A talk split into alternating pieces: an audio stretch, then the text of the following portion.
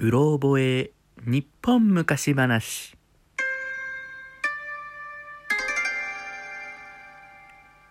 桃太郎。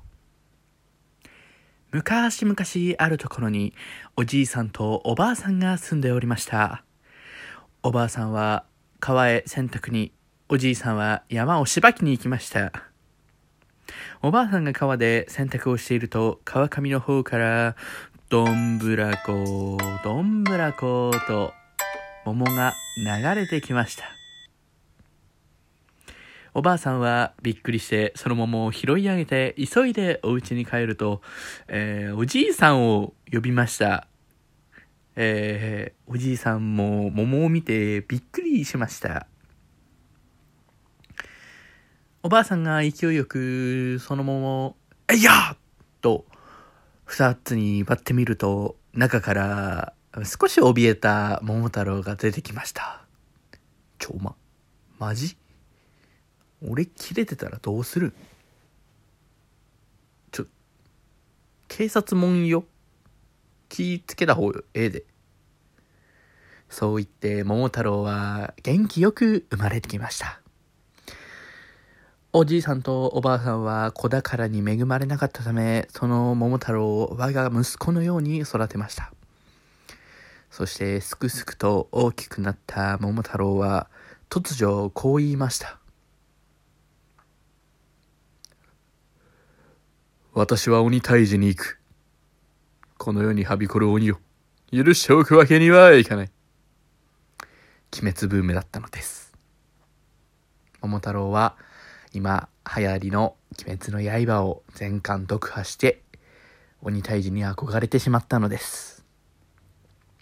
おじいさんとおばあさんは、えー鬼滅の刃のファンだったので、その桃太郎の発言に、よく言った今日からお前は鬼殺隊だもう、そうすれば、あの、わしが、あの、鱗滝さんとかになるから。よし頼んだぞあ、お昼ご飯として、この、お団子持たせておくから。そう。これ、きび団子っちゅうやつやから。そう。これ、あの、動物に食わせると、そいつを従えさせることできるから。困った時に使い。そう言って、桃太郎は、おじいさんとおばあさんからきび団子をもらい、旅に出ました。そして道中、犬、猿、キジ、この3匹に、えー、きびだんごを無理やり食べさせた桃太郎は、その3匹を従えた状態で、えー鬼ヶ島へ向かうことになりました。待っていろように。この、日輪刀にかけて、必ず退治してみせよ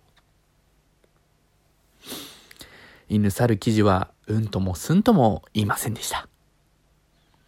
鬼ヶ島に、噛んだわ。鬼ヶ島に着いた桃太郎は勢いよくこう言いました。どこだ？鬼物島さんどこだ？鬼はびっくりしました。いきなり島に来て、わけのわからない名前を口走り、急に叫び出す若者。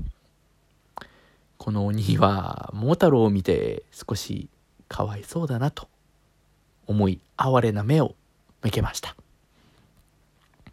その視線に気づいたのか桃太郎。いきなり逆行し始め。貴様らが鬼かクリリンのことかそう言いながら鬼をバッサバッサと、えー切り倒していきました。犬猿記事は火星はしたものの、まあ鬼に勝てるわけもなく、まあやられてしまいました。まあ鬼と桃太郎はね、いい感じに戦って、で最後鬼のボスが出てきました。あのー、うちの者たち何かしましたかね？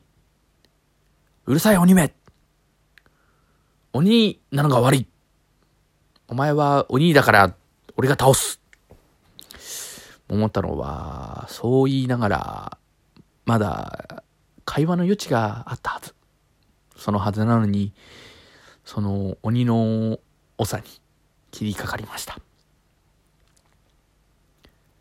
鬼の長はこう言いました。確かに、私たちの先祖は悪いことをしたのかもしれません。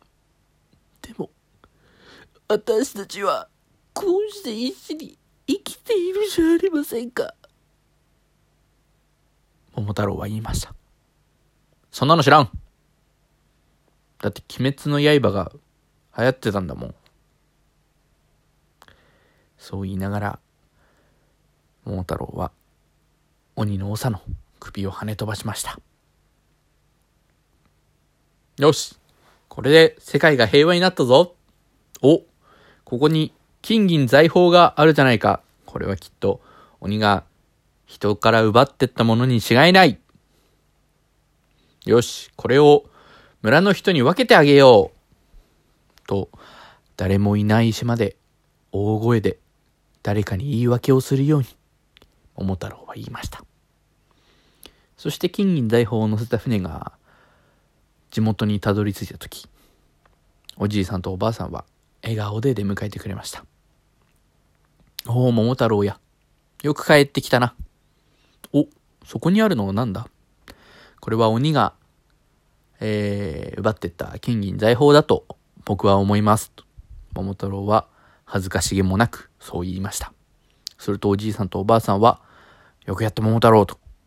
よし、これはわ、わしらが村の人たちに分け与えるから、それをくれと。桃太郎は快く、わかりました。金銀財宝をおじいさんおばあさんに渡しました。